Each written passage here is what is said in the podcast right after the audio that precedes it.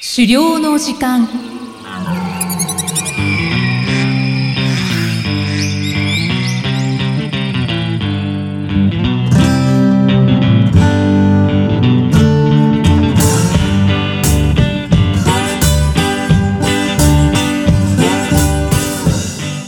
こんにちは、漁師の藤井久人です。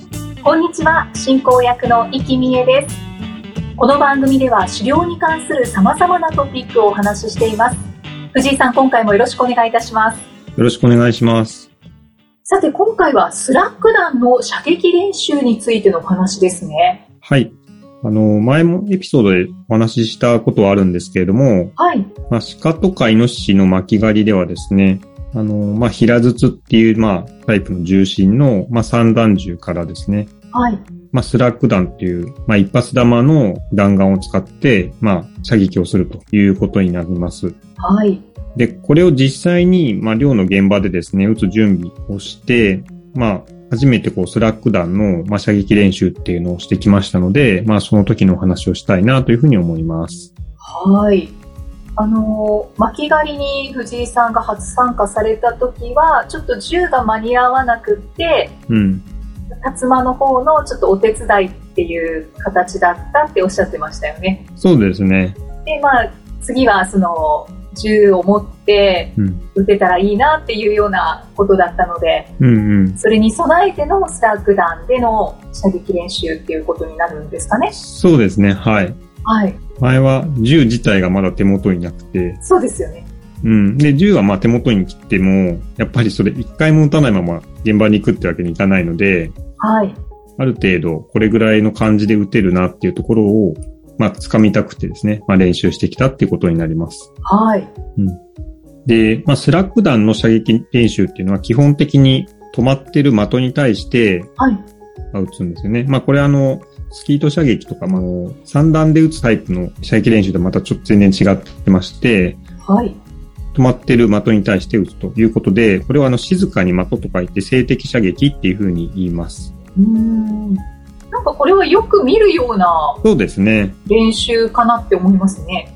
うん。一般的に射撃の練習するっていうと皆さんこれを思い浮かべるものだと思うんです。まあっていうのもまあ刑事もののドラマとか映画で、はい。まあ警察官の人がですね、大小のこう丸がこう書かれた標的、はい。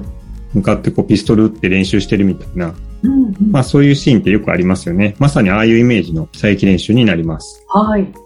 で、練習自体はまあ射撃場で行いますが、まあ射撃場って一般的にはクレー射撃用のまあものとライフル射撃用の2つの施設がありまして、はい。で、スラック弾を撃つ場合は、ライフル射撃用の施設のある射撃場に行きます。おお、そうなんですね。うん。で、まあ今まで一人で実は射撃場に行ったことがなくて、はい。で、まあなかなか射撃場一人で行くって、心のハードルが高いですけど、うーん。はい。まあ、しかもライフル射撃場って今まであの、やったことなかったんで、今まではクレー射撃場ばっかり行ってたので、はい。まあ、ちょっとその二重の意味で、なかなかハードルが高かったんですけれども、はい。ただもう次の巻き替えの予定はこの日だよってもう決まってたので、うーん。まあなんとかそれまでに、ちょっと先輩の漁師の方にもですね、次はちゃんと竜馬でやれるようにしてきますって言っちゃった手前ですね、何としても練習してこなくてはということもあって、はい。なんとか頑張ってですね、うんうん。はい。まあ、射撃場の方にまあ電話して、まあ、結構皆さんあの、居住関係の方って本当に親切な方が多いなって本当に思うんですけど、へえ。あの、初めて行くんですけれどもみたいな形でご相談して、はい。すごく親身に大丈夫ですよって言ってもらえたんで、はい。はいろいろ聞いてくださいみたいな感じで、い。へ非え。常にウェルカムな感じの、あの、応対していただいたってこともあって、まあそういう優しい方のこう心遣いに甘えながら思い切ってこう一人で行ってきました。はい。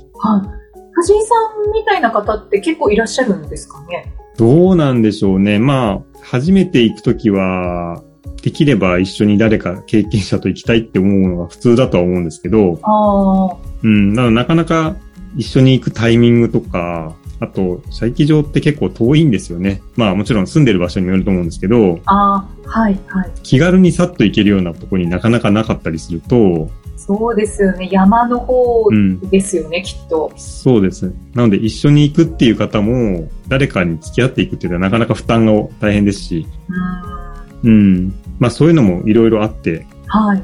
まあ初めての時に一人で行くっていうのは、まあ聞いたことはありますし、まあ自分も今回そういう風になったっていう形ですね。うんうんまあ、でも親切に対応していただけるっていう今お話があったのでうん。でちょっとそういうふうに自分一人であー行くしかないんだよなって考えている方にはいい情報ですよね。そうですね。射撃場っていくつか、今まで4カ所ぐらい、あの、いろんな方に連れて行ってもらいながら来ましたけど、はい。本当にどの射撃場も、ちゃんとこちらの状況を伝えて、こういう風にしたいんですとかですね。はい。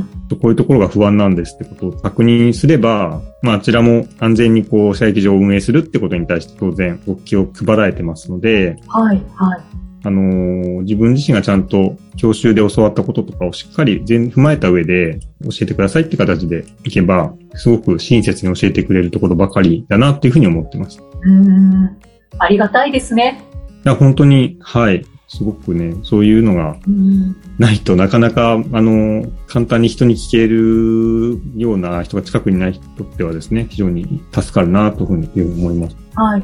私も実際、あの、近所に、あの、領事持ってる人が誰なのかとかも全然知らないですし、はい。そうですよね。うん、じゃあ、この射撃場に思い切って、うん、藤井さんは一人で行かれて、うん。何か準備って必要でしたかはい。えっと、この収録の時点で、あのー練習したライフル射撃場っていうのは2箇所だけなんですけれども、はい。なので、まあ、場所によって、あの多少の違いはあると思いますけれども、はい。共通していそうなことだけでお話しすると、まず必要最小限の持ち物としては、まあ、猟銃。そうですね。はい。うん。あと、猟銃を持っている以上はですね、まあ、所持許可証っていうのを必ず持っていかなきゃいけないので、それは必須です。あと、はい。当然、撃つためのスラッグ弾ですね。うん。はい。うん、で、あと、まあ、これは必ずしも必須じゃないって言っていいのかってレベルですけども、はい。あの、銃を撃つときに発砲音からこう、耳を痛めるようなうんうん。ぐらいの大きい圧力がかかりますんで、はい。まあ、それを保護するためのイヤーマフです。まあ、簡単には耳栓みたいなことですね。はい。はい。あと、標的にこう命中したよっていうね、どれぐらい命中したか、標的への命中状況みたいのを確認するために、あの、双眼鏡とか望遠鏡みたいなのが必要になります。うーん。はい。で、あとは、まあ、標的の紙ですね。あの、さっき言った通り、丸い円がいっぱい書いてある標的の紙を使うんですけども、はい。まあそれを固定するために、あの、板にこう固定するために画鋲を使うんですけど、はい。で、これあたりはまあ必須なのかなというふうに思いました。おー。画鋲も自分で用意するんですね。うん、まあ、射撃場でですね、貸してくれるものは多いよって話も結構ネットの情報とかでも聞きますし、はい。例えば画鋲はですね、2箇所行ったうちの1箇所では備品として置いてあって、あー。うん、別に普通に使ってくださいっていう感じで置かれてたんですけど、もはい。う1箇所は原則持参するっていう前提のところもあったんですよね。あー。じゃあ、それぞれの射撃場で違うんですね。うん、まあ、ないんですって言ったら貸してくれたんで、あー。うん、まあ、全部借りれませんってことではないのかもしれないですけど、ただまあ、基本自分で持ってきてもらうことになってますっていうお話だったんで、うーん。うん、まあ、もちろんそれは借りれるんであれば、当然ないままやることはできないから、借りてもいいとは思うんですけど、はい。まあ、事前に分かっているのであれば、画鋲ぐらいはまあ自分で用意していってもいいのかなというふうには思いました。うんうん。はい。うん。あと、標的の紙自体は、まあ、なかなか普通に売ってないんですで、うん。まあ、これは射撃場で必ず買えるものですので、はい。まあ、それは射撃場で買えば良いかなというふうに思いました。うん。そうですね。はい。うん。で、あとは、事前の、まあ、日程の準備としては、はい。えっ、と、まあ、射撃場のウェブサイトで、まあ、予定表を見てですね、はい。どこかの団体のようなところがですね、まあ、ライフル射撃場の貸し切り予約をしてない日っていうのがあれば、はい。まあ、つまりそれは、あの、当日客が使える日っていうのになるんですけれども、うん。まあ、その日を選んで射撃場に行きます。はい。で、射撃場って本当にいろんな団体さんがこの日貸し切りしますみたいなことが、まあ割とあるみたいなんで、うん。うん、大会があったりとか、おー、うんそうなんですね。うん、どこどこの猟友会の人が練習するために借りてますとか、はい。うん、そういうことがあるので、まあそれは、あの、ちゃんとチェックできるように、ウェブサイトとかで公開されてることが多いと思うので、それはちゃんとチェックしていくといいかなと思います。はい。うん。で、まあ、当日行って受付をしてですね、あの、まあ、スラック射撃したいんですっていう話をすれば、はい。まあ、どの斜面を使っていいですよっていうふうに案内を受けられると思うので、はい。うん、で、まあ、いよいよ射撃練習に入りますと。はい。で、スラック弾の射撃は、50メートルの斜面っていうのを使うのが一般的なようなんですよね。で、おそらく射程距離の問題とか、いろいろあるんだと思う。私はまだそこまでよくわかってないんですけども、まあ、基本的には50メートルの斜面を使うと。なので、撃つ場所から、あの、的のある場所までですね、50メートル距離が捉えてるよっていうものになります。あ、そうなんですね。じゃあまあ、いよいよ射撃練習っていうことなんですけど、うん。じゃあ射撃練習はその標的の紙を自分で準備するところから始まるんでしょうか。そうですね。まず、あの、自分の、まあ、準備した標的の紙をですね、はい。まあ、荷物は実際打つ場所のあたりに大体置けると思うんですけど、はい。その標的の紙を持って、板のこう50メートル先にある板に貼り付きに行きますと。はい。で、この時に、まあ、射撃場の作りによって違いはあるようなんですけれども、その紙を貼りに行く人がですね、同じ斜面を使っている人に対して、はい。決められた合図をして、はい。射撃を中止してもらってから標的の紙を貼ったり、交換したり、まあ、あの、穴がバンバン開いたものに対して交換したりするんですけど、うんうん。まあ、そういうふうに標的の紙をまあ入れ替えたり貼ったりしてる間は、射撃を止めてもらうっていうルールになってます。うんうん。はい。まあ、これはもちろんあの間違って弾が当たらないようにということで、はい。あのー大事なルールなんですけども。そうですよね。はい。うん。で、これはやっぱりですね、まあ、私はそんなに人が多くない時間帯に行けることができたので、ただそんなに混み入らずに、はい。あの、交換のタイミングとか取れたりしたんで、まあ割と良かったのかもしれないですけども、ただこれ初めて行く射撃場では、まあ、どんな手順で、とか、どういうルールで交換することになってるのかとかですね。まあこのあたりは、ぜひしっかり職員の方にですね、確認していく必要があると思ってます。そうですね。うん。いやー、結構怖いですね。そうですね。まあ、あの、真後ろから撃たれることはないと思うんですけど、はい。そうですね。だいたい斜面って幅が20メートルとか、それぐらいの間に何人かが打つみたいな、そういうイメージなので、はい。うん。そういう事故とかですね、起きないように厳重に、まあ、ルールをみんなが守っていくと。本当にうん。大事ですね。うん。わあ、そうなんですね。標的の紙を準備するのって結構怖いんだなって今思いました。そうですね。はい、まあまあちゃんとね、うん皆さんルールを守っていると思うので、うん。あの、安全だとは思うんですけど、うん。あの、まあ、私が言った限りだと、結構大きいサイレンの音みたいのが、交換中に鳴らせるようになっていて、ああ、はあの、まあ、サイレンのパトランプみたいのも回ってて、い、まあ、いろんな形でそういう見落としがないように仕掛けはあったんですけど、はい、うんはい。そうですよね。うん、何重にも確認して、ちゃんと事故がないようにしていくっていうことは本当に一人一人の心がけで守っていかなきゃいけないのかなというふうに思います。確かに。で、まあ、ちょっと標的の紙の話がちょっとだいぶ長くなっちゃいましたけど、まあ、あとはこう、紙を設置して、まあ、戻ってきたらですね、はい、まあ、標的に向かってこう、射撃をしていきます。はい、で、いろんな打ち方があるようなんですけども、まあ私はもうとにかく巻き貝で打つってことだけに今回焦点を絞って、うん、まあそれに向けた練習だったので、はい、あのーまあ今回ちょっといろんな打ち方について説明はちょっと省略しちゃいますけれども、はい、まあ私はまず最初ですね、新しくこう使い始めた銃だってこともあるので、うん扱い方に慣れることはい、はい。で、もちろんあの、構えて火金を引くっていう単純なことは分かってるものではあると思うんですけど、実際にスムーズに操作するって意外と難しくって、はい、まあ、例えば弾を実際に装填して、銃を構えて、狙いをつけて、で、発砲するっていう。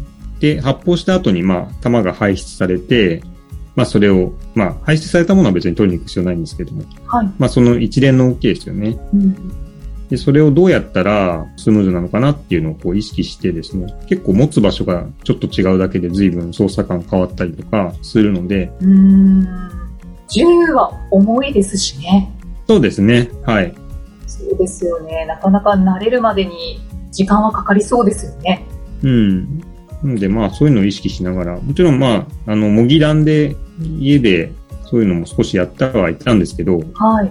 実際に打つのと打たないとはえらい違いなので、うん。うん。なんで、まあ、射撃場でそういうのを最初意識しながらやってました。はい。で、こう、だんだん動きがこなえてきたかなっていうのが、ポイントがつかめてきたら、はい。まあ、今度はちゃんとこう、的に当てるようにうん。意識を向けて、まあ、照準の合わせ方をどうやるとうまく的に当たるのかな、みたいなことを考えながら打ってたんですけど、はい。まあ、やっぱりですね、 そんないきなり最初からバンバン当たるはずはなく、うーん。これは非常に難しかったですね。なかなかまだまだ全然狙い通りに打てない。うん。うん。的のどのあたりに当たったんですかもう最初はもう全然、まあ、かろうじて紙の端っこに当たるぐらいで、ええそうなんですね。うん。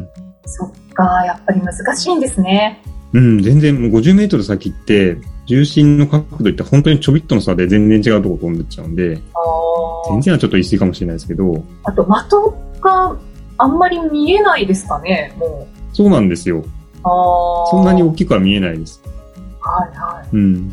うわー難しそう。でも当たった時は最高の気分になりそうです ね。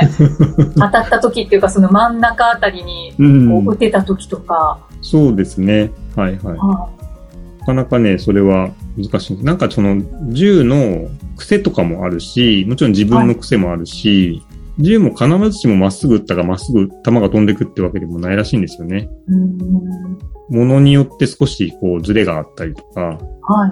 あと弾も必ずしも全部同じ性能の弾じゃないんですよね。おーだからこの弾を使うとこうだけど、この弾を使うとこうとか、そういうのも結構あるらしくって、そうなんですね。うん。なので、そういうのも考えつつ、なんですけど、まあ私の場合まだ全然、とりあえず発発射してどっかに飛んでったぐらいの、まあちょっとそれは言い過ぎかもしれないですけど、うん、うん、標的の方にまっすぐこう、狙い通り当てるっていうのはまだまだまだまだって感じですね。あうあ、ん、はいはい。そうですね。なんか想像だけですけど、その打った時にやっぱりこう、なんていうんですかね。打った時の衝撃でうん。体がちょっと動いたりしちゃうと思うので、うん。それで余計こうまっすぐ打てないとかもあると思いますし、そうですね。難しそうですね。うん、まだまだ本当に。あと、まあ、あのー標準をつけるにあたって、あの、スコープっていうレンズをつけて、はい、打つ場合もあるんですよね。まあ、そっちの方がむしろ多いんだとかもしれないんですけど、はい、私は今回、あの、まあ気軽に行くときにあたって、まあ、ちょっとスコープが準備できてないっていうのもあるんですけど、まあ、今回はスコープつけないで、普通の状態で、んあの、肉眼だけで標準をつけるっていう形でやったので、はい。まあ、そういうのもちょっと難しい原因だとは思うんですけど、うん、うん、まあだんだんそれで自分の打ち方とか当たり方とかを見極めてって、じゃあスコープをつけたらどうなのかなっていうことになったら、まあそういう打ち方もやっていけたらいいのかなというふうには思ってます。うん。はい。まあ、上達していくのが楽しみではありますね。そうですね。まあなんか、まだまだ全然ままならない射撃なんですけど、まあこれはなんか、なかなか奥が深いので、道具のこうなんか選び方とかっていう意味でもそうですし、自分の中の打ち方っていう意味でもそうですし、なかなか奥が深そうなんで、まだまだ、はい、楽しんでいけるのかなというふうには思ってます。はい。うん。あと最後に、あのーまあ、スラッグ弾ってですね、まあ、一般的に散弾よりも、発砲した時のこう物理的な衝撃っていうのが強いっていうふうに、まあ聞いてまして、おーで、私もはい。その、最初にスラッグ弾って考えたときに、過去にいろんな人がそのスラッグ弾初めて打った時の、あまりの衝撃の強さに驚いたみたいなエピソードが頭にあったんで、ちょっと多少怖さがあったんですけど、はい。で、ただ私の場合今回20番っていう口径の小さなはい。銃を使ってるんですね。なので、思ってたほどってか、うん、聞いてたほどの衝撃の強さは、うん。今回の練習、今までやってきて、感じてないんですよね。ああ、そうなんですね。うん。多分普通に男性の方であれば、おそらく12番っていう少しあの、まあ、標準的なサイズなんですが、大きい銃を使ってると思うんで、はい。まあ、おそらくそのスラッグ弾12番で撃つと、また全然違った衝撃なんだろうなっていうふうには思ってはいます。うん。ので、まあ、いつか機会があればですね、まあ、違いが分かってくるのかなというふうには思ってます。うん。奥が深そうですね、本当に。そうですね。 まだまだうん。表面的にしか分かってないんですけど、まあ、表面的に分かる範囲で話しても皆さんになんかこう役に立つことあるかなと思ったんで、あはい、今回ちょっと取り上げてみました。はい。なるほことで、スラック弾の射撃練習についてお話しいただきました。さあ、この番組では狩猟に関するご質問や番組へのご感想をお待ちしています。メッセージはエピソードの説明文に記載の URL からお寄せください。藤井さん、今回もありがとうございました。ありがとうございました。